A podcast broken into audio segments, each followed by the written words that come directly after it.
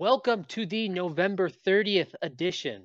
Well, we're recording this on November 30th. It will be released on, so I guess the December 1st edition of the Zooch and Wilde podcast. Zooch, how are the holidays, man? How was Thanksgiving? It was good. I got some time off, enjoyed that, and then spent pretty much all day Friday and Saturday watching college football. Went to the Boise I mean, State game. After that, I watched a little bit of. I thought Oregon Oregon State was going to be a little bit better, but that ended up being a blowout. I was Saturday's games are great, but I was watching the Oregon State game with a buddy. Shout out Eamon. Uh, he's a big Beavs fan, and uh, it's honestly just been downhill from him downhill for him ever since that game. Because as we will discuss, there are some things up there wherever you are adjacent to Corvallis, in Corvallis, that's going pretty poorly. Or uh, hopeful, I guess, for Oregon State if you spin in a positive way. But there is unrest in Corvallis right now. But uh, there, there, we have a lot to get through in this episode. Uh, if you like the actual game breakdowns this week, uh, there's only going to be two because there's just so much scenarios, so many championships to cover, so much player and coach movement. This is, I mean, that's the college football, the part of it that I love. Like the the, the scenarios, the what the what ifs, like that's the game I will play all day. I will play that game till I'm broke. If playing the what if game is a gambling table in Vegas, I am going home in a Greyhound bus because I've lost all my money. I will play the what if game all day. But uh, before we talk about the what if game, uh, something that's not a what if is Ryan Day losing three straight now to the Michigan Wolverines. We're going to recap this game. And unlike years past, I've, I, this has been said on a lot of other podcasts, but Ohio State didn't get out physical in this match. No. It was just one of those things where Michigan just truly was the better team. And I, I've said a lot of bad things about JJ McCarthy, but JJ McCarthy is 50 times the quarterback that Kyle McCord is right now. Yeah. Very. Kyle McCord had the two interceptions were really, really bad. And it wasn't like a, uh, like I kind of see what he was going for there. That first one, he just, I, you hardly ever see a slant route like that get. It was picked, bad. Like, not like you see him get picked off if someone steps in front of it, but he threw it right to like a cushion defender and it got picked. And then the one to end the game was not great either. It was not good. That wasn't good. Uh, Egbuka, really good receiver for Ohio State. He had a couple drops in the game, which was surprising. Uh, this was a Michigan game, though. They ran the ball. JJ McCarthy did what they had to do, and they won. Uh, I know uh, butthurt Ohio State fans are going to talk about how that wasn't a touchdown at the end and that was really interception. You can't overturn that call. I'm sorry. I also think – this now evens out the Jabril Peppers, uh, JT Barrett fourth and one stop from 2015. So now yeah. it is it's even now. It's even. It's if if he calls both ways. Uh, I wanted to. Did Did you see Urban Meyer before the game? On uh, were, were you watching the Fox Big Noon kickoff?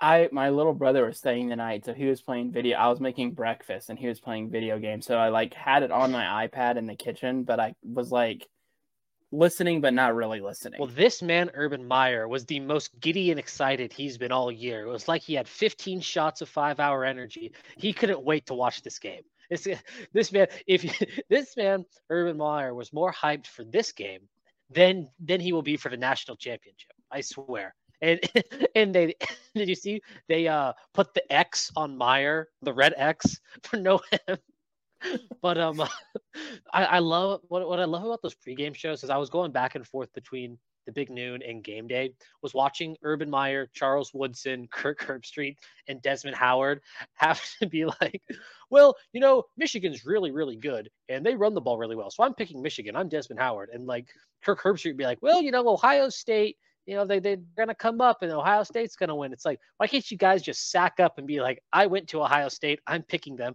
They can be the worst team in the nation. I am going to pick Ohio State. I'm not going to pick the arch like, rival over them. Like listening to Desmond Howard like explain why he's picking Michigan.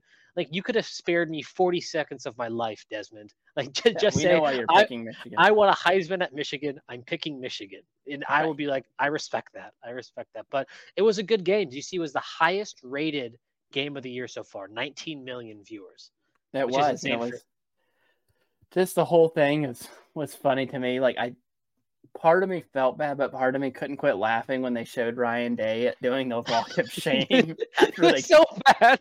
they filmed him afterwards. It probably stayed on him like four seconds longer than, than it should have. And it was just like you thought for like for a second there when Michigan came out because they came out in the second half and scored like immediately on that 1st mm-hmm. drive, and they I was like, oh, yeah. here, here we go again. They're gonna win this game like 38-21 or something like that, just kill them. But Ohio State kept it close. But I'm in the camp of I honest to God think that if they don't beat Michigan next year, that they are going to start looking elsewhere for a coach. I th- I agree with you unless they make the national championship and win. I think that's the only thing that saves his job other than beating Michigan. And even if I think so let's say next year he loses to Michigan but then makes it further than Michigan in the playoffs. Like he he makes it to the national championship okay, yeah. game. What's I think that saves yeah. Job, yeah. But I think that saves his job. But I, I don't think that shakes off the um uh like the disdain. Like it's it's so weird how that rivalry is. Like Alabama Auburn, we're gonna talk about that later. Like Alabama and Auburn, when they're good, like they care about the Iron Bowl, but like you hear like Alabama fans at the end when they thought they were gonna lose, they were like, "All right, well, on the SEC championship, like right. you know we have stuff to worry about." Like that game, like these people care. And I was texting you, poor uh Big Ev, that guy, man. I think I saw more of this guy I don't see in my timeline ever, and it's just everyone in the barstool verse random people online just screaming at Big Ev. So yeah, he's had a rough three years since yeah, the Harbaugh effect has taken over the rivalry. Shout out Big Ev, but um, uh, yeah, Ohio State will now kill Tulane in the Cotton Bowl. So RIP to whoever the Group of Five team has to play. Uh, the next big game, um, ending of play of the year, ending of the year. Yeah, it's the. I mean, it, Iron, Iron Bowl was, was pure Iron Bowl this year. So good. It to me doesn't overtake the kick six because that was like a legitimate. That play ended uh, what Alabama was going for a three-peat that year, right? Mm-hmm. Undefeated that, two years in a row too. Yeah, they were going for a three-peat that year. Auburn beats them, ends up going ends up going to the national title game where they lose in the final seconds. This one is close though because I don't know if I've ever like. I mean, I'm sure I've seen like create like you've seen like hail marys and stuff like that, but everything in that play was perfect. It was a great throw from uh, Alabama, a yeah. great cat. Like it was.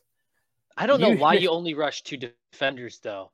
Yeah, I, I think you have to rush three or four. Like I hate that.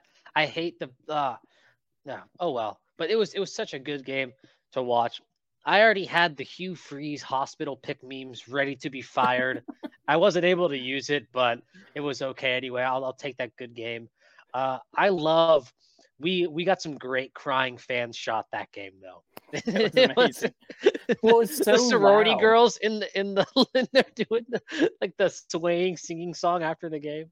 Well, it made that so bad. Like if we had gone to Auburn and we were at that game, we would have been super hyped. All right, they're about to punt it back to us. Like we can get if we can get a first down, this game's pretty much over. You muff it. You're like, like then in the back of your head, and I think you're the same way. You're like, okay, I kind of want them to score quickly so we get the yep. ball back with like a little bit of time. yep. And then especially snap, when they get down there, yeah. Yeah, they snap the ball, it goes all the way back. Nothing is going right, and you're like, all right, four, uh, fourth and thirty-one. You know, like you have your phone out filming it, and that's why I think you had so many good reactions to it. Is because that is like the last thing you like might joke about it. Like, imagine they catch this right now. Like, what would you like? What would you say? You know, you know what it reminded me of? It reminded me of the Boise State, Colorado State, because that's what I said before Colorado State got the hail mary. I, I, as the play was going, I was with my brother. I was like, it would just be total Boise State in this game to blow it right now, as the ball was midair, and I just fell to my knees. And that's how a lot of Auburn fans feel. But uh, it, it, it, keeps Alabama in the playoff hunt. That's the main takeaway from this game. Yeah. It keeps them in the playoff hunt. Jalen Milroe is progressing. He's progressing very, very well. I think Jalen Milroe is playing himself into being a Heisman contender for next year, playing mm-hmm. himself, dare, dare I say, NFL prospect for next year if he continues on this ascension. I mean, there's been some bumps for him. You can prove, like, you say if I'm wrong, or you can agree with this. There's been bumps, but I feel like it's always been like we're always going up, and then we're gonna hit a bump and we're gonna go up, and we hit the a bump. bumps in this game where he yeah. alleged like apparently has no idea where the line of scrimmage is. He will just like oh, that's so funny. He did it three times. He did it three times. it was great. Uh, it was what an, what an excellent weekend of college football. The Oregon Oregon State game was poo, but I mean these two games were so incredible. Two incredible fan bases, two incredible stadiums, two incredible rivalries. It was great. It was so awesome. It would just remind me back to my childhood, man. Yeah, it, it really was. You know what else reminds me of my childhood? Uh, watching Bobby Petrino give a press conference, bloody face, in a neck brace after he was caught on a motorcycle with his mistress. Now, why do you? Th- now, why do I say that, Zooch? This man, Bobby Petrino, was just hired back at Arkansas by Sam Pittman. what is going on here? This is if this is such the this is such a wrong move on so many levels. I love it though, and I'm so glad Arkansas was just like, no, he wins football games. He's the reason why you guys are in this pit of mediocrity in the first place, Arkansas. Right. I, I, love it though. This is we uh Bobby Petrino's back at Arkansas. I will say with this, the picture of him on the Bobby Petrino driving the motorcycle with Sam Pittman on the back has to stop now. the AI image of yes. Sam Pittman and Bobby Petrino. Oh my gosh, no, that was a great that was a great image. But there's a lot of coaches and players on the move. The uh, a lot of the coaching vacancies have been getting filled. Mike Elko, now the coach at Texas A&M. I like the hire. I do. Um, although I would have liked the Mark Stoops hire, I think I liked the Elko one a little bit more. But I think it gave us a glimpse. The this whole Texas A&M, who's the coach, who isn't, a glimpse of what what you've kind of been talking about. The like the Texas A&M mindset where it's like all the fans there know they have the tools to win a natty and to win a ton of games, but they just haven't. So it's almost like they're arrogant for no reason. But then again, they're arrogant because they have a reason, because they have a money. But yeah, I just want to get your your thoughts on that whole debacle, Mark, Mark Stoops, Mike Elko. The biggest thing I've taken out of it is I don't understand these people who get mad at Texas A&M for like trying to like trying to win. Like they like I get the Jimbo Fisher contract was stupid, but would it like aren't teams like people complain all the time about like oh this school doesn't put forth the funds to like actually compete they just take advantage of their fans a&m is at least trying to do at least what they think is necessary to compete for the national title and well i mean maybe it works out maybe it doesn't but just because it hasn't before doesn't mean you don't keep trying. You Like you shouldn't just be like, oh well, we've never won a national or we won a national title 80 years ago, so what's the point in trying? Because they have like they have like we talked about before, good recruiting, good facilities, good fan base, good donors. So who knows? Maybe I mean Mike, Mike Elko really turned Duke around. So another another good another interesting thing about Mike Elko is that his quarterback Riley Leonard who was one of the best QBs in the nation the first month of the year. Then he had some hiccups and he got hurt. He's also entered the transfer portal. Just so happened that Texas A&M's current QB has left for North Carolina. So the QB job's open at A&M. Riley Leonard, I mean, I, I think that's just a perfect slide in. I, I think A&M, you have to get Riley Leonard. Just bring yeah. the Elko Leonard connection over. It'll be great. Uh, the other big fill was Jonathan Smith at uh, filling in for Michigan State. I think that's a good hire for Michigan State. Um, I honestly think UCLA could have made the hire. I, th- I thought he was going to go to UCLA, but for some reason UCLA won't fire the stale Chip, uh, Chip Kelly. So uh, Jonathan Smith at Michigan State, and it has caused a ripple effect now at Oregon State that I think is going to be the more most brutal in the country in terms of. Oh yeah, those guys are going to be. It, I mean, I saw sad. today DJ Ukulele, DJ, or however you say his last name. Yeah. One of the schools he might go to is Oregon. Yeah, no, it's it, like it's going to be can't brutal. have people transferring your arch rival. It's it, it's sad because it couldn't come at a worse time. You know, Oregon State has a ton of talent and they had a good coach, and I I think their new new coach now is really good, but it's just tough without all these players. You know, they were recruited to play Division One. Like they, they wanted to play Pac-12 football for a chance to go to New Year's Six bowl games easier than they would than the path they're going to have next year through the Mountain West, probably. Right. So it's going to be interesting. Also, there, this is just news I saw on my phone before the podcast. Their running back Damien Martinez, star running back, was just arrested on suspicion of a DUI. So things are not looking good in Corvallis right now. uh, not it was good. a good two-year run. I mean, I mean, they're they're they're gonna have a good time at the Holiday Bowl. Hopefully, there's no um uh, uh Joe Southwick in- incidents at the at the, at the Holiday Bowl. But um, uh, yeah, that's good. But there's a lot of other players transferring right now. Dante Moore, five star from UCLA, is transferring. Cam Ward, uh, who's a great quarterback, uh, Washington State. I definitely didn't say he was going to be a Heisman. Definitely didn't say that. Well, but, uh, I read about him. What he has like yeah. multiple million dollar offers. Yeah, yeah, like and then million, multiple one million dollar offers. Yes, I mean Matt Rhule comes out and straight up says like, I want to be up up front with you guys to get a good quarterback in the transfer portal right now. It costs it'll cost you a few million bucks. Yeah. And he, he he says to compete, he probably needs eight figures like to pool for like each of his like starting each, each sides of the ball, which is mm-hmm. insane. Mm-hmm. Like he's pretty much saying like we need twenty million dollars in invested in our starters to compete, which part of me likes. You know, I don't mind the transfer portal as much. I think the transfer portal is awesome. I think it's fun. I think it, it's exciting. Uh, I think when you mix the NIL and tampering with the transfer portal, I think that's where you have some issues. Yeah, and it's I mean, it's now that they've opened that Pandora's box, I don't see it going. I, I mean, I think really. the only the only way you could go back is you put caps on the tampering, like coaches, like if you get caught contacting a player or anyone around that player before a certain date, he- heavy sanctions, and then. I mean, it, it kind of stinks, but to save college football, you might have to turn college football more into the professionals, where you know each conference goes you can't spend more than I don't know what's the number, fifty million dollars on your team per year. Yeah. Like, I mean, like, or, or, like, but I don't know how you would do that because what if a kid's like, all right, that's fine, I'll take ten million dollars from the NIL collective that like the alumni's put out, but then I'm going to do an Aflac commercial and then I'm going to do a Nike commercial, and I, I I don't know how you you regulate it. I think at least how I would do it is you if if you take out the tampering like the Cam Ward story, how schools have already reached out to him. I think that's BS. I think you have to make it so you cannot have any contact with the player, any contact around the player till after the last week of the season.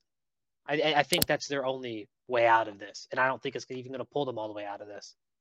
Yeah, it's it's a tricky situation. I know I've seen some people say they want like politicians to get involved. No, That'll just make if it worse. It'll make it. Make it also, worse. also, Tommy Tuberville will rig it for Auburn. right. I was about to say Tommy Tuberville is a senator in Alabama. Like we cannot have this. That man. Could you imagine Tommy Tuberville in the Senate going, "We need to stop the NIL. We need to like put a put put a cap on it." Except if you're a uh, uh, public university with less than 20,000 students in the state of Alabama. Then you can have uh, $1 billion NIL. Right. only one school fits that description. Exactly. Oh, that's so fun. But a lot of players, coaches on the move. I'm sure in the coming weeks, there'll be more big names and more to talk about. But uh, let's get into what I really want to talk about. There are so many scenarios with the college football playoff next week with this championship weekend coming up. I'm so excited.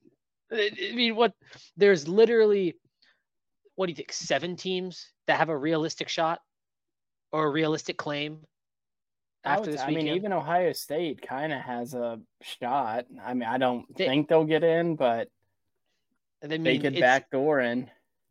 It would. I think the only way Ohio State could backdoor in is if the funniest thing ever happened and Michigan lost.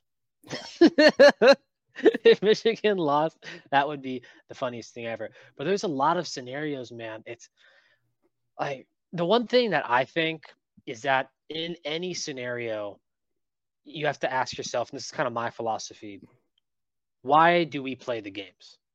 Right. Like, why do we play the games? And what I mean by that is that I know it's the committee's job to, we're going to get the best four teams in no matter what. And I, I totally get that mindset. But then why are we playing the season? Why aren't we just playing the season for fun and then, you know, Alabama, Notre Dame, Ohio State, they just get together and have their own little circle circle poo party and they all play for the national fart championship. Right. Like the games have to matter. Texas beating Alabama has to matter. If Florida State goes undefeated, it has to matter. I mean, like all of these things have to matter. And all of them that makes it interesting because there's some there's going to be some teams that are going to be obviously more talented than teams that have better records than them. Yeah, it's. I mean, uh, this is why I am happy they're going to a 12 team playoff because I do think that with a 12 team playoff, it's kind of like to me when you have like in the NCAA tournament, for example, when you're like doing the uh, last four in or something. So yeah, sometimes there'll be a team like a mid-major team who's like 32 and 4 and they don't make it and you're like oh you know they probably should have made it. But like when duke or north carolina or whoever it is is like 18 and 13 and they don't make it in yeah maybe they had somewhat of a case to make it in but not really. Like there's not really there's more of a case that they shouldn't have made it than they should have made it. And like in this one like if alabama beats georgia it's really hard to make a case that Alabama shouldn't get in, but it's easy to make a case that Texas should get in over Alabama because they beat Alabama in Tuscaloosa. And I know that that was early in the season, but it doesn't like, I mean, if the Eagles and the Cowboys were both 14 and 2 and the Eagles uh, beat the Cowboys twice in the regular season, it doesn't matter if the Cowboys have looked better recently. Like the Eagles are still going to be the one seed and the mm-hmm. Cowboys are going to be a wild card. Like that's how it. That's how my thought process works, works too. It, it, it's interesting too because then you have a team in that scenario like Georgia who'd be going, "Hey, I know we don't have a championship, like a conference championship to our name, but our only loss this year is against a top what what, what would Alabama be? A top seven opponent? Yeah the the only other one loss team would potentially be Oregon in that scenario. So then it's like, are you putting in Oregon over Georgia? Like, it, it's so many crazy things would happen. But then if FSU goes undefeated, uh, so many crazy things. It the, the, the FSU thing, for better or for worse, and we're going to talk about it more when we break down the ACC championship game, is that no one needs like a 30 point blowout win more than FSU.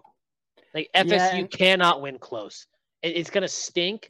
I, I have a feeling, and this is this is a gut feeling, that if Texas doesn't blow it, which means if Texas wins, it's gonna either be or, the Oregon or FSU that gets screwed.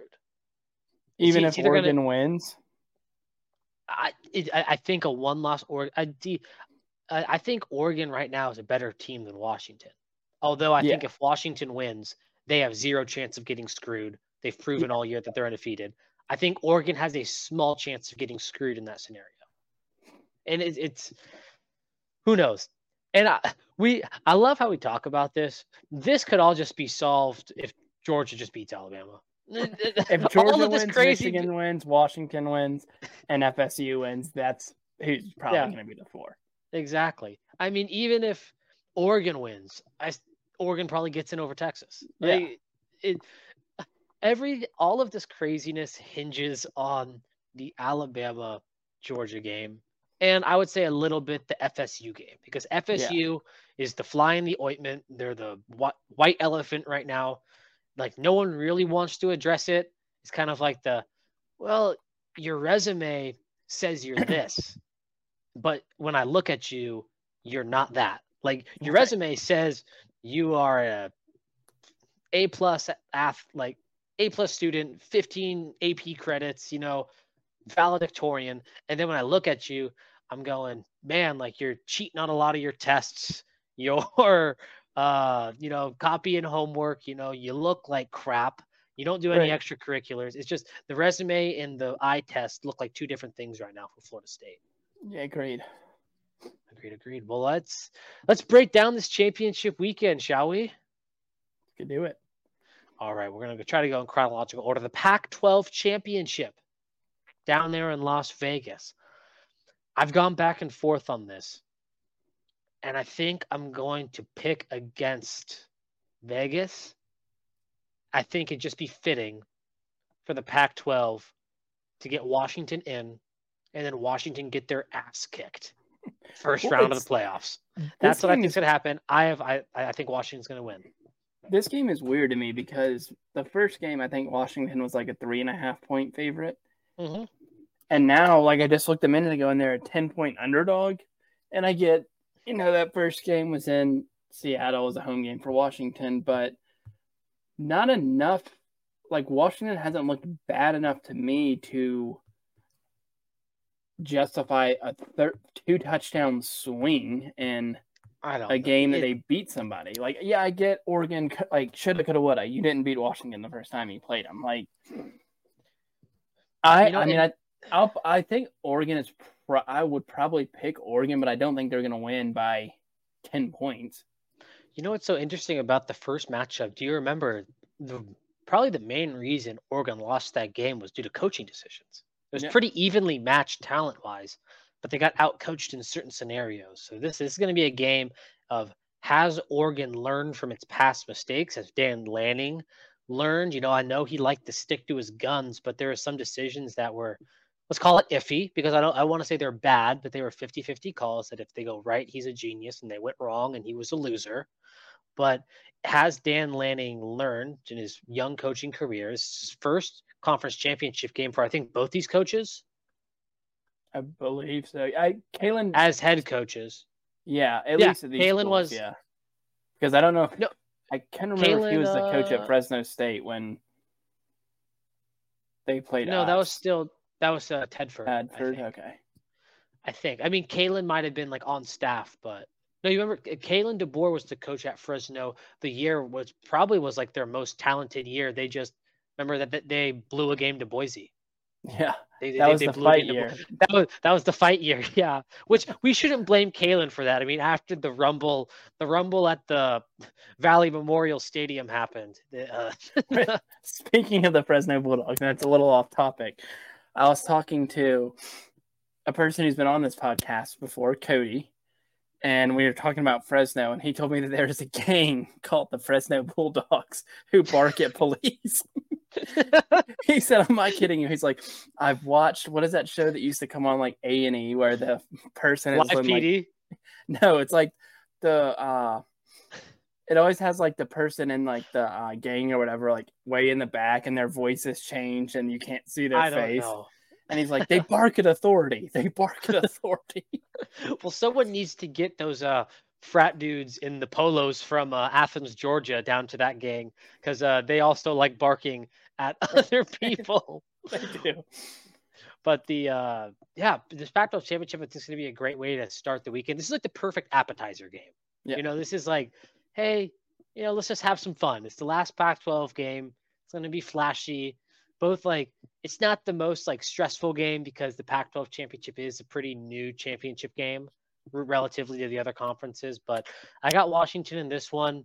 Uh, it's it's, it's going to be fun. It's going to be fun. I'm going to write them down so we know who we picked. No, I got so, so I, I I got Washington, and since we know the spread on this one, I will go not. Well, I, I guess if they win, they automatically cover. So that that answers my question.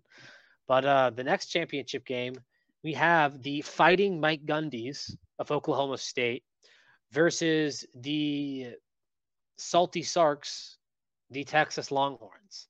I, th- I think this. Is, I have one comment on this game. Either Oklahoma State's going to win by like two or lose like 48 to 10.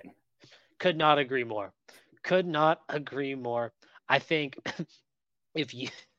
Uh, this is going to be a game where Quinn, it, it's Oklahoma State's going to be down by like 10 or something, and someone for Texas is going to make like a bone churning mistake and yeah. they're going to have the shot of AT&T Stadium in Jerry World, and Quinn Ewers is going to look so confused, and it's going to be shaking, and they're going to pan to the Dr. Pepper student section, which that also is something we need to bring up.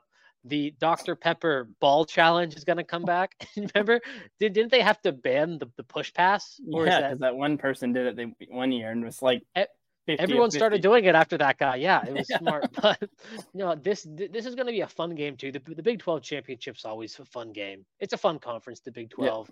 Yeah. And uh, what's, what's awesome about this game is that did you see they have a WWE partnership this year? Yeah, they get CM a belt. The winner gets yeah. a belt. John Cena is about to run out with the Texas Longhorns. yeah, maybe CM, yeah. CM Punk's going to show up. Oh, Don in the Oklahoma State year. Yeah. I'm I think Texas is going to win big in this game. Oh man, I'm I'm with you, but then I also see a scenario where Texas should lose by two, but then they get bailed out. Yeah. I'm also gonna go Texas. Yeah, that's such a reluctant pick though. Uh that's the one I uh, feel uh, convince me. In. Yeah, convince me not to pick Texas, but I can't. Like, uh, maybe if it was Oklahoma, I'd feel a little bit more confident. If I'm being honest with you. Uh, shout out Sooner Nation and Cody.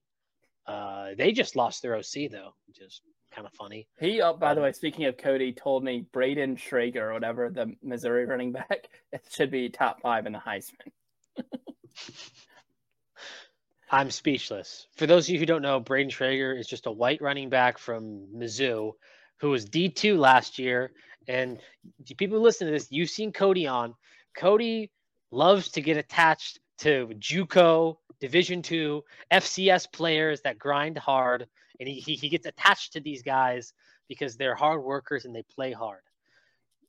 To say that Braden Schrader, and look, he's a good player. He deserves to be a starting running back in the SEC to say he's a top five Heisman finalist is to say like I'm an Olympic athlete. I mean, what are we? What? It's it's just asinine, Cody. So disagree, big disagree, right there. Braden Braden Schrader, top five. He's so. It's just so funny talking to him because we were talking today about the games. I'm disgusted. And he's just like, he has five points he brings up anytime one of the games comes up with Michigan, it's they have big offensive linemen, but if someone shuts down Blake Corum, Jake McCar- or JJ McCarthy can't make the throws. yeah. Bo Nix, it's and he you can show him stats. He's like, Bo Nix every year it's gonna be a 18 to 10 touchdown interception ratio, guys. Like he's got like he 39 touchdowns, touchdowns and two interceptions this year. He's been really, really good. And he's like, when they play the SEC, the Pac-12 doesn't know how to play defense when they play the SEC. I'm like, all right, Cody, oh keep oh those, gosh. keep just you know what you are steadfast in those beliefs. So, well, that's actually a perfect segue into probably the most important championship game of this weekend, the SEC championship. This is this is going to be a good one too, man. This is going to be a real, real good one before we get uh, okay, so we're seeing the, it's the last SEC game on CBS, right? so they'll probably have a. I they kind of did a montage last week, but I think they're going to have another one specifically for this game, and I already know what plays they're going to show in this. They're going to have the one about a decade ago or so where Aaron Murray yep checks it down and they get stopped at like the one yard line. That one will be on there then they will steal because technically it wasn't on their station. They will have the Tua pass to uh DeVonta Smith, right? That's who it was in the national mm-hmm. title game on second yes. 26. They'll have the interception from a couple years ago where they picked off Bryce Young. Those three will be shown multiple. They'll show like a thing of Kirby Smart on the Alabama staff, and mm-hmm. they'll talk about how Nick Saban is undefeated at uh, whatever. What's the stadium name? Mercedes Benz. Mercedes Benz Stadium, but they used to play at the Georgia Dome. It's yeah. domed pro Atlanta stadiums. Right. So it's they will be hyping this thing, and it deserves. I mean, it deserves the hype. It's a pretty huge. It honestly feels to me like not that Alabama's going anywhere, but it might be a passing of the torch if Georgia wins again. I think it'd be the passing in the torch of the sense that it's not Alabama so much like dropping out of the S tier or the A plus tier. It's just this game would be because this is the last kind of monkey off the back for Georgia. They've beaten yeah. everyone else. They've won national championships. They've won SEC championships. What they haven't done is beat Alabama for an SEC championship since exactly. Kirby Smart's been there. And you can tell, you know how propaganda Kirby gets. You already know that's what he's saying. He's saying, "Oh, the, we got no chance. Alabama's always beat us." You know, Kirby's been telling those boys that, and I think both these teams, both these teams are hungry. It's so rare in a game with t- teams of this high of ranking where both of them feel like they have something to prove, and I think that's what we have. I think it's going to come down to which streaky QB can have a good streak. Both of these QBs have played at times like all SEC candidates. Both these QBs have played at times like, oh man, like how's like the backup looking? Like we're pretty talented and deep in our rosters. How's the backup looking? Is it going to be Carson Beck? Is it going to be Jalen Milroe? I, I mean, it, it's, it's kind of a toss up. I, I tend to lean a little bit Carson Beck. That's why I have Georgia winning in this game. I, th- I think it's going to be close throughout. And I, th- I think Georgia's defense is just going to start to suffocate at the end a little bit. And I think Carson Beck's going to make a couple plays on the Alabama secondary to get it done. One of my favorite. I'm going with Alabama in this game. I just think that it's. You're rooting for chaos. You're, I'm rooting, you're rooting for, chaos for chaos a little bit, but I also like felt a few weeks ago, and I said it on here that I, I thought Alabama, like people didn't believe in them at the time. It's like, you know, not that they wrote Alabama off as they're going to be seven and six, but most people didn't have Alabama in their playoff thing, especially after they lost to Texas. And I started watching. I'm like, hey, they're getting a little bit better. Like, you know, they weren't perfect at the end of the year. They're not, or at the beginning of the year, they're not perfect now but you are seeing the propaganda machine of both fan bases. Like uh, you'll yep. see the Georgia fans tweet out the QB stats for each guy, but they won't include the rushing stats for Jalen Milroe. like Alabama, Alabama will then tweet out, like you said, the Saban's undefeated in Athens, and and they'll tweet out the uh, Saban versus uh, his assistants, but will totally disregard the fact that Kirby Smart's one of the assistants that beat him. is this is this is an amazing propaganda war that that will be going on in Atlanta. I've never experienced Atlanta in the SEC championship game. I would just love to go undercover, and I would just start poking bears. I, I feel like it's the easiest to get someone riled up at the SEC championship in Atlanta.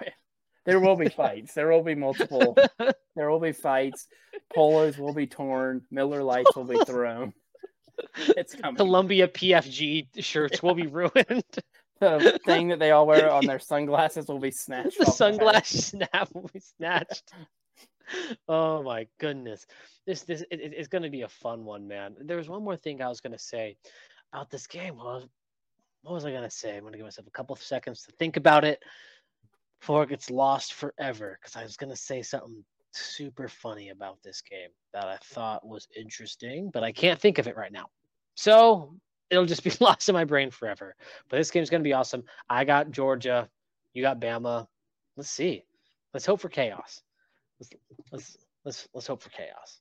Speaking of chaos, you feeling the plumber? You feeling the plumber at Louisville?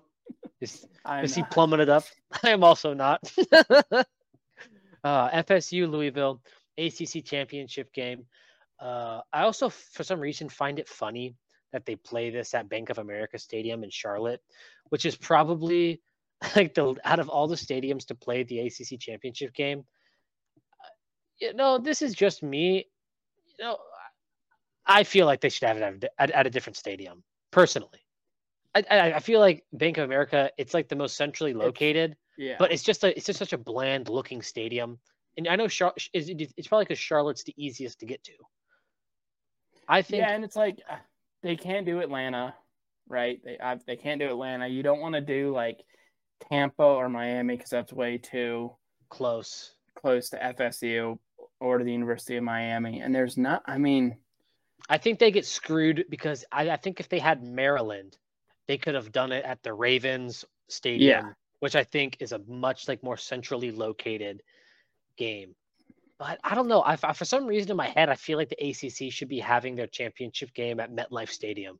Like I, I feel like that would be a way better option, option for the ACC. Yeah. But they don't even have Rutgers, so I don't know. This game I think is going to be like like I said before. FSU needs to win this game by a lot.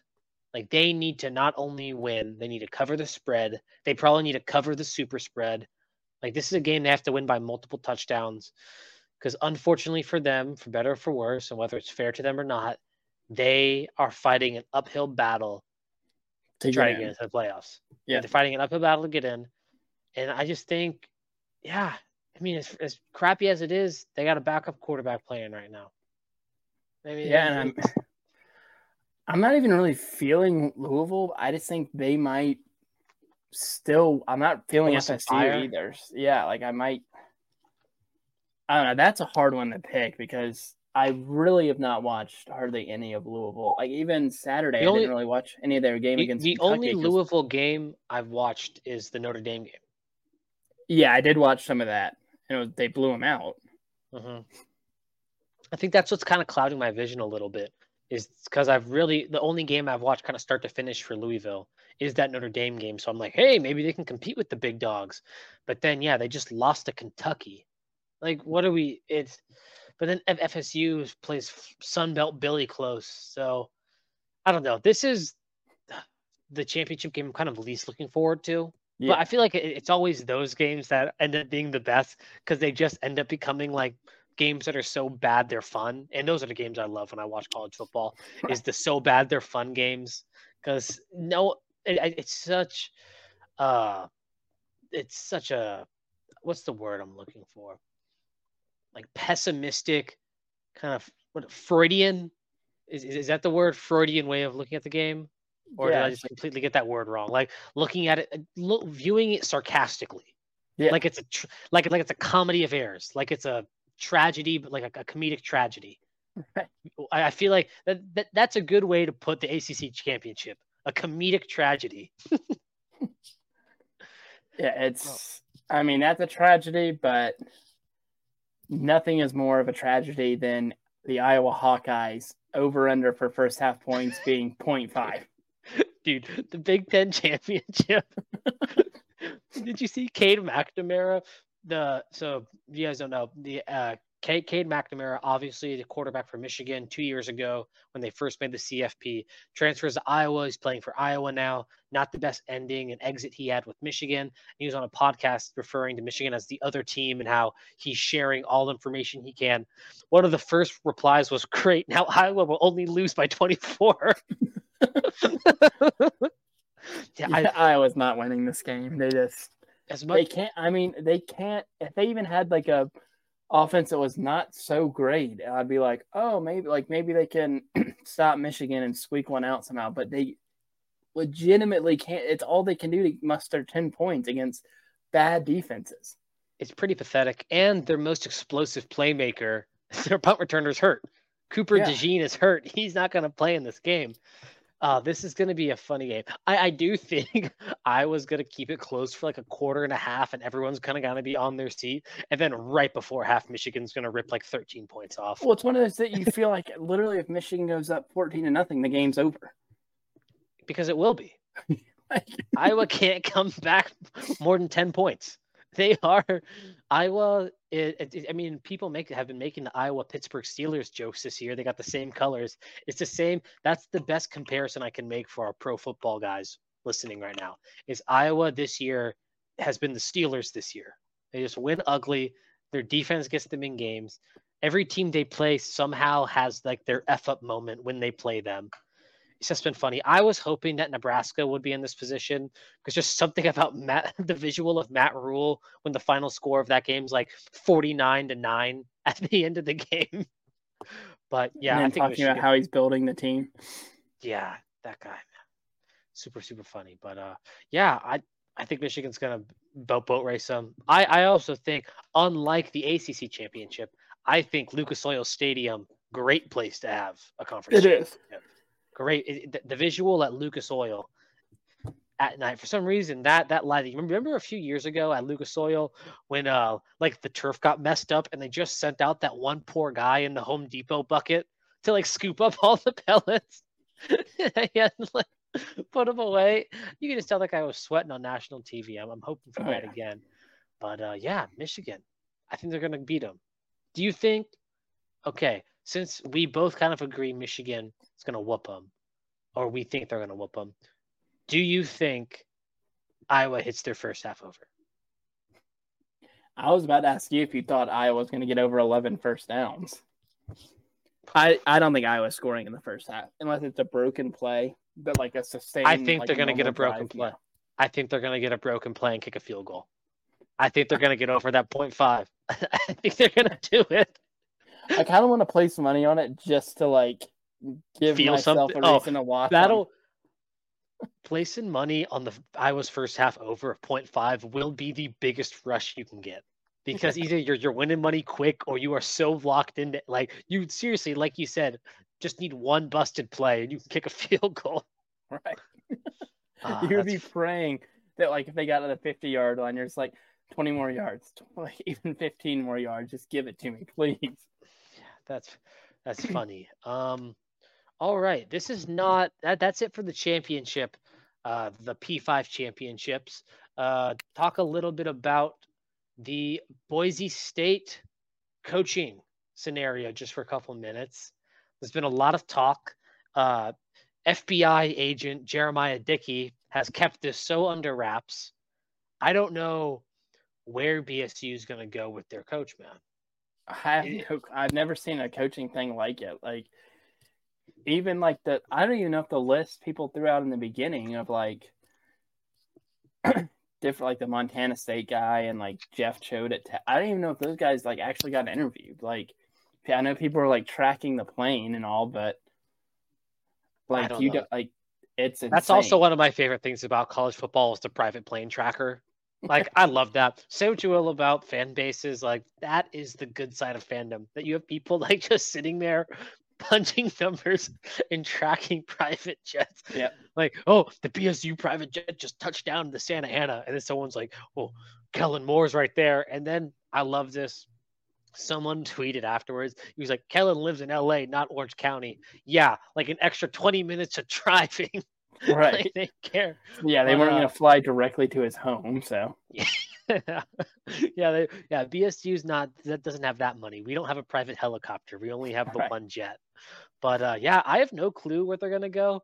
It's interesting the whole Spencer Danielson situation because uh, he's been winning, and I think if he wins the Mountain West Championship, it will be kind of odd to get a new coach, and that's what makes me think that they already have their guy. Yeah, and I don't think it's Danielson. It, I think if it was him, you would announce that like tomorrow.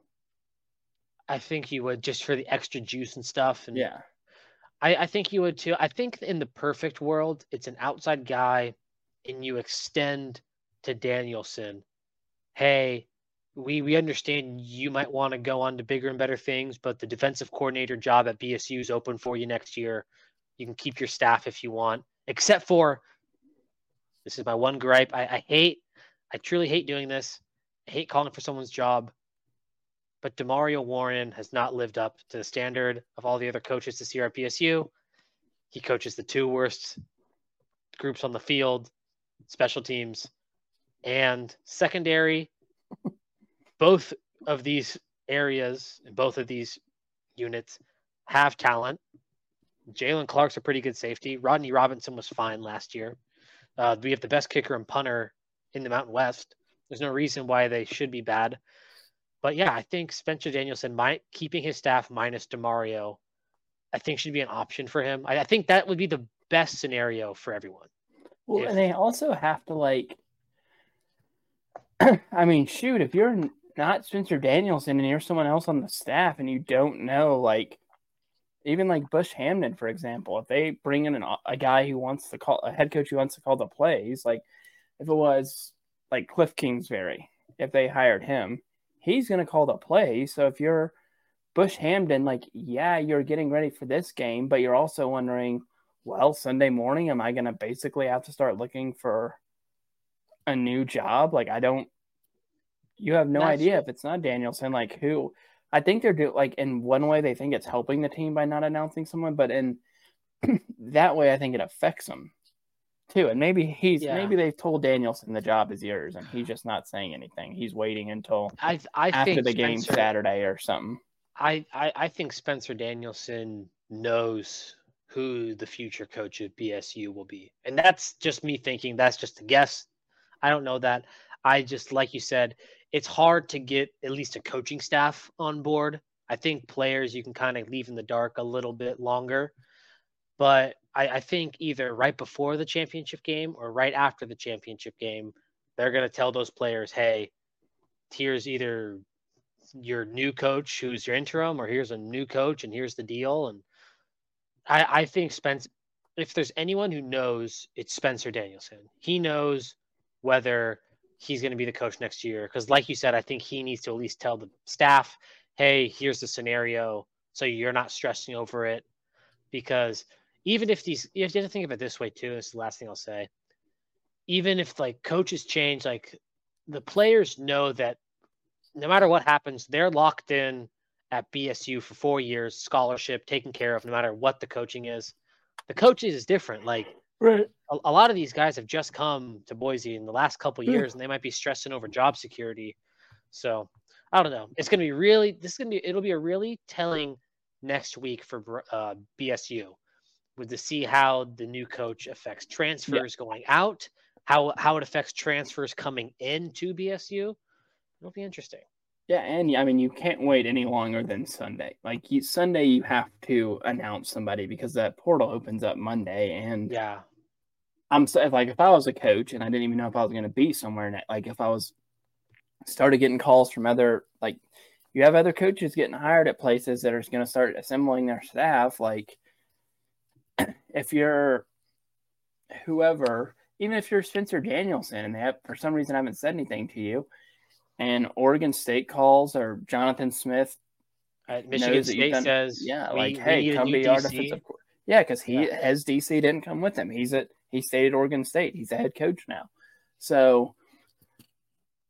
I don't know. Like you can, I get the waiting until after the game, but I also think that you don't like it might not be the best idea to do that if you have someone in mind, if that makes sense. Yeah, it's almost like a win-win, lose-lose because if you tell the team before the game and it's like not who, like if you're a player and it's not who you wanted, you're kind of like, oh man, that stinks. And then you're kind of thinking the whole game, oh, do I transfer? And then if they announce like someone like, oh, this is someone I wanted, I'm juiced up right now. I'm going to give it my all and win this game and be amazing. Right. Also, I will say, if Boise State wins the Mountain West, we are on a collision course with destiny. If Boise State wins this game, people, it'll be Boise State versus the California Golden Bears. I cannot stress how awesome that is. That is my magnum opus. Cal versus imagine? Boise. uh, Jeremiah tells Spencer Danielson, all right, you won this game, and but if you lose to Cal, we're revoking the offer of head coach. We're taking it away. Jeff Wilcox. I oh, well, some people have said he's so interviewed here. Jeff Wilcox? Yeah, Justin Wilcox. Yeah, he interviewed for the Boise job. That's what some people are saying. No one has any idea, so I don't like. I like I said, I've never did, seen did anything that's like even. It's weird because I get it, it has been. It, it's, it's been too quiet, man. Yeah, it's like I get here if things don't break. Like Jeremiah Dickey's kind of in control over, of it here, but really there's no one else in like these other camps who are like, oh, like, yeah, like, you know, my brother in law interviewed for the Boise State job and like, like just says it to his friends at work. Cause like, I, there's no way, like, if I was coaching, right? more friends and stuff, I would tell you like, oh, I got I'm interviewing for the Boise State job. Like even if I was coaching at like UAB, if you're on ND, even if you're on NDA, yeah, I would be like, that... please don't tell anyone. But like close friends, I would absolutely be like, like I wouldn't put it into a, a big group chat where some people I might not know as well, but like certain people, I'd be like, "Hey, I'm interviewing. Please don't say anything because I could lose the job if you do say anything." But like, I'll let you know how it goes. Like, I'll let you know if I'm going to get it or not. But I don't even like. I don't even think he's told. Like, I don't know. He probably has said like keep it keep it under wraps. But I think they know who they want to hire. Yeah, they know who they want to hire, and like, is that enough? If it is like Kellen Moore, right? And if it's Kellen Moore, out. I'm gonna be look. I look because I made a comment last week that I I said on this podcast, and I'm fully prepared for the backlash. That I said there was a zero percent chance of Kellen Moore getting hired. I, I, I think I said I would like do. I, I hope I said I I would do something. I hope I didn't say I was going to do something stupid, but I said there's going to be a zero percent chance. If it happens, I'll be the first one to eat the crow. But honestly, it's stuff like this too that like makes me nervous that Jeremiah Dickey could get poached from another big time college because yeah. I, I, I honestly think he's a top ten AD in the country, he's and we amazing. need to like. I mean, I, I'm just saying this right now. We have maybe five, six more years with JD. If I'm being honest with you. Yeah, he's gonna get. I could totally see him working at like an Arkansas or an Ole Miss or Mississippi State or Texas. Like, yeah, just going. The guy, the guy, the guy, the guy knows what he's doing and it's been really awesome following him. He, he's honestly been like the bright spot this year for football. Just watching exactly. Jeremiah Dickey on uh, what what is it? Uh, PR control this, this whole year. But uh, yeah, that's that. That was a lot. That was a lot of fun. Let's uh get to the meme matchup of the week. Um, meme matchup. I guess there's not. I, I, I had to get a little uh little uh what's the word unique with my meme matchup this Mine's week. unique too, but we already talked about it. What is it? Mine is Iowa versus the first half over. Iowa versus the first half over, and you, you don't think they're going to score? I don't think they're going to. I, I think they're going to score. Them. I think they're going to score. I, I, I think they're going to score three points. All right. Now for my meme matchup, I could have gone two things. I could have done uh, Coach Prime versus uh, public perception, as Coach Prime was voted uh, Sportsman of the Year by Sports Illustrated. Was it a real um, right? Have you seen? Speaking of Sports yes, Illustrated, yes. Was it a real the AI writers? Yes, yeah. big big J's across Twitter were furious. The big J's across Twitter were furious. But uh, you know who was the first, the the, the quickest quote tweet of uh, Deion winning Sportsman of the Year was Danny Kanell. That guy that guy responds to everything about Coach Prime. And look, man, I don't. I think Coach Prime. Say what you will about him, man. Like he's he just seems like a great person. Honestly, I I, I think that whether he's a good coach or not, time will tell. There was no one preying on Colorado and Deion's downfall more than Danny Kanell. And that I guy comes. I really I think that comes back to like Deion like making comments about FSU, like when the people were like, "Oh, you're a oh, Seminole," and he's like, "No, I'm a. I went to like Jacksonville State or whatever it is." Yeah. He said that he went to. Oh, it's a hundred percent that. It's a hundred percent Danny Kanell being salty that he did turn down the FSU job. It's a hundred percent that. But my meme matchup of the week is uh, Diego Wilde versus the Transbay Tube. Um, yeah. So I was at work yesterday, Wednesday, working in the city of San Francisco, and uh, was actually got off a little early. I got my, my work done early. Little story time here. Uh, got my work done early, uh, right at five, which usually doesn't happen. Uh, go down to the BART station. the trains are delayed for a little bit. And BART is like the Bay Area subway. It's like the Bay Area regional transit kind of subway. And the Transbay tube is the tube that BART runs through all their lines that connects the East Bay. So like Oakland and the Oakland suburbs where I live uh, the Oakland suburbs, Livermore, to the city in the peninsula. Um, yeah, so I'm waiting there, and then people are get, getting off trains. People are going, yeah, it's shut down. I'm wondering what the heck's going on. Turns out someone ran into the Transbay Tube. They, funny, but... they ran into the Transbay Tube, shut down the entirety of BART coming into San Francisco and out of San Francisco for about two hours. I was hanging out. I was so dejected. And here's why I was dejected because I thought I outsmarted everyone. I thought I outsmarted everyone, and I was going to go, oh, I'm just going to go to the ferry. I'm going to take a ferry across the bay because the bay also has ferry services that run from San Francisco to Oakland. It's very easy to hop on. It's the same payment system. Uh, there's no reservations needed. I'm like, I'm going to take a ferry to Oakland because I know the Oakland ferry station is in walking distance of the BART station. So I'm just going to take a ferry over. I get to the ferry station. It is probably a half mile long line to get onto this ferry. At that point, I walk back up to my office. I'm so dejected. Crack open a diet Dr. Pepper. look at all my like coworkers who I was like, oh, I got off early today. I ended up I, I was the last one out of the office on Wednesday. Just just sitting there refreshing BART updates. To make matters worse, as I'm going down, when BART's finally reopened, I get into the elevator, go down, walk onto Market Street, look down, my fly is wide open. Just an absolute storybook ending. Storybook That's... ending. Don't get home till like eight. Pissed off. Yeah, it was just a. It was a fun. It was. Eh, yeah, it was. It was a fun venture, which is so weird. I I, I haven't. I've been working hybrid in the city for about a year now, and I haven't had a, a really any major problems with with BART. This was the main one because some crazy guy decided to run into the Transbay tube. I don't know where he was. First of all, it's like multiple miles in between San Francisco and Oakland. So I don't know how far this guy ran in. he got he got that Bleacher Report update that Chip Kelly was staying. yes, he was, yeah, yes, he was protesting the Chip Kelly is staying. Oh man, yeah, that that that's funny.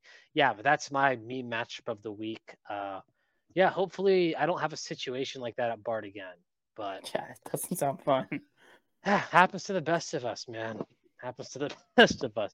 But uh, the last segment we're gonna do, we've been doing it for the last couple weeks now. Final playoff predictions. Zooch, what do you think? Okay, what, who is one seed gonna be? Michigan.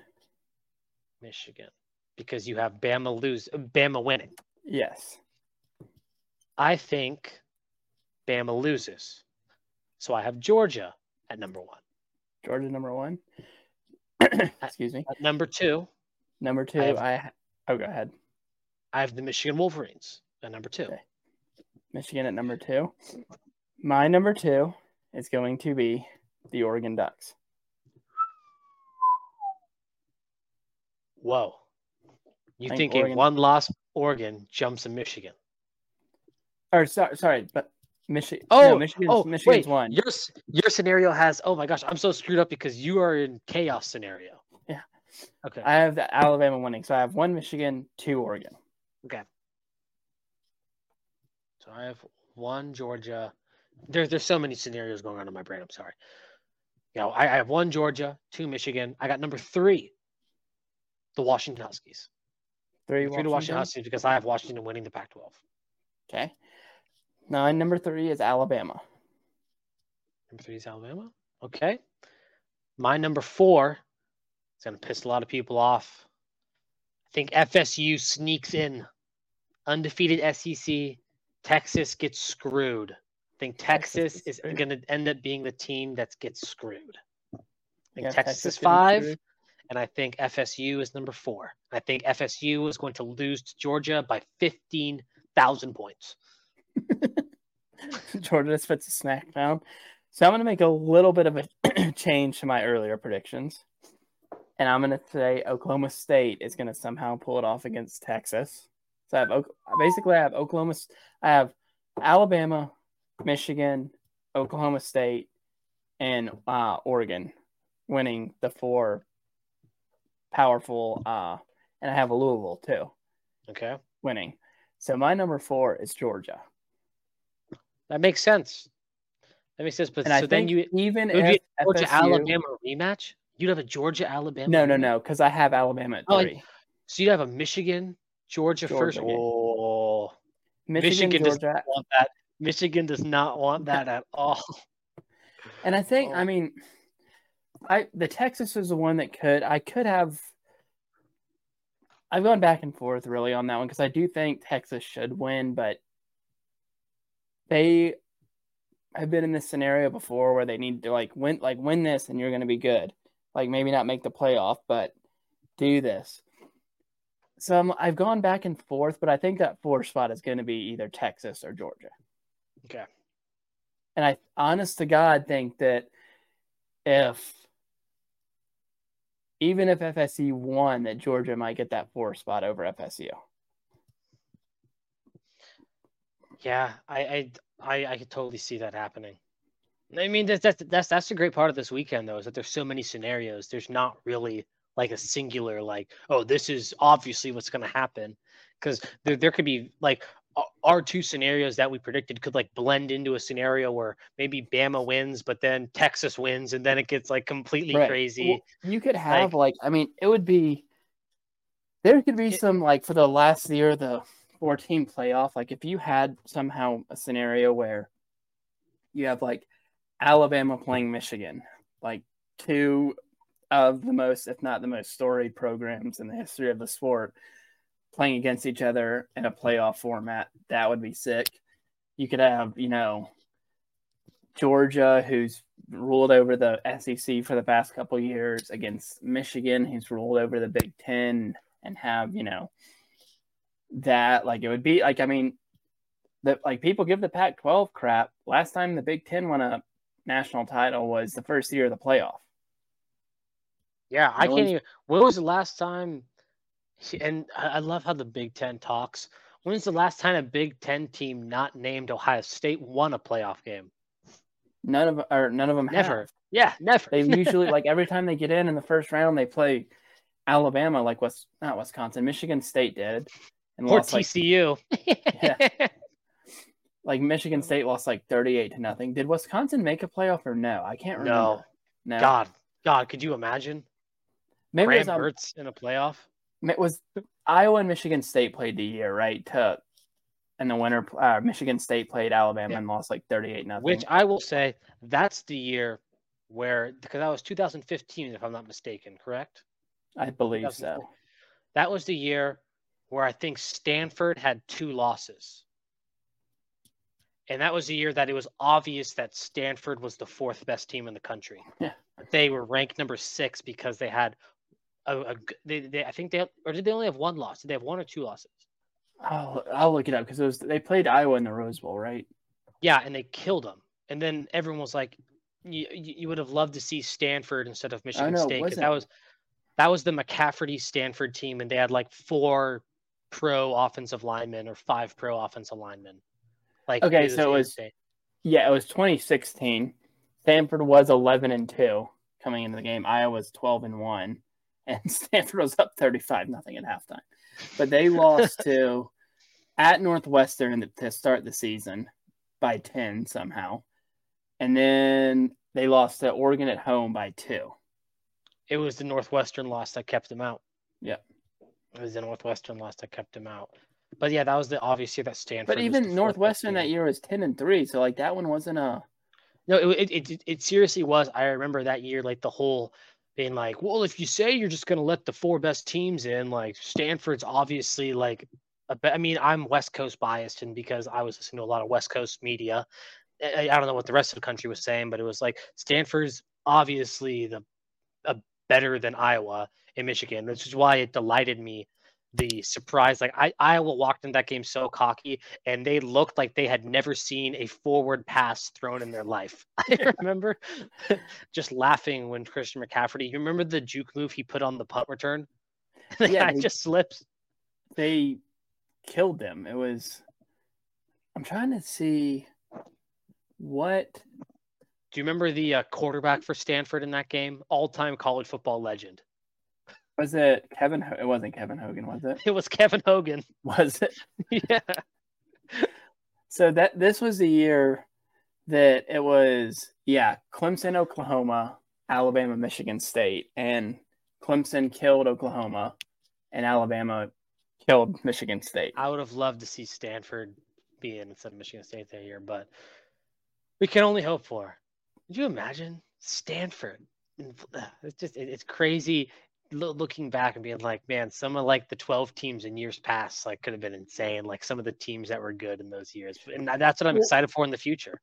We have to get ready too because I'm looking back through these playoff games and you had, and this is year by year. I'll make it quick. You had Oregon beat FSU by thirty, and Ohio State beat Alabama by seven. Then the games the, have been really bad. They're like really Yeah. bad games. the next year it was a twenty point win and a thirty eight point win. Then you had a seventeen point win and a thirty one point win. and Sheesh. you had an eighteen point win and a that was that one was great though the Georgia Oklahoma Rose Bowl game. Watching that with leader of Sooner Nation, Cody Voisin, live. Most dejected I've ever seen the man. Usually, usually when Cody like they lose a game, you know how we do like the back and forth, like we talk like we should have done this, we should have done this, and it's like angry. Cody, he just takes his hat off. Surrender, Cobra. It'll happen. It'll happen. But yeah, uh, I'm looking forward to the games this weekend. It's I mean, after this we just have bowl season, which We'll see. I like bowl season. I liked it a lot more as a kid whenever like you're out of school and stuff. So you're like, oh yeah, Yeah. I'll watch, you know, The Gasparilla Bowl. Spurla Bowl because I don't have school tomorrow. Or like you wake up on like a like Wednesday, like December 22nd, and you're like, oh sweet, there's like there's football on right now, and I don't Yeah. like really care who wins. I'm just gonna like watch this to like find out like see whoever UAB play whoever. Bowl season is good for like young fans to be like, oh, like that team exists. It, it, like builds the sicko fan.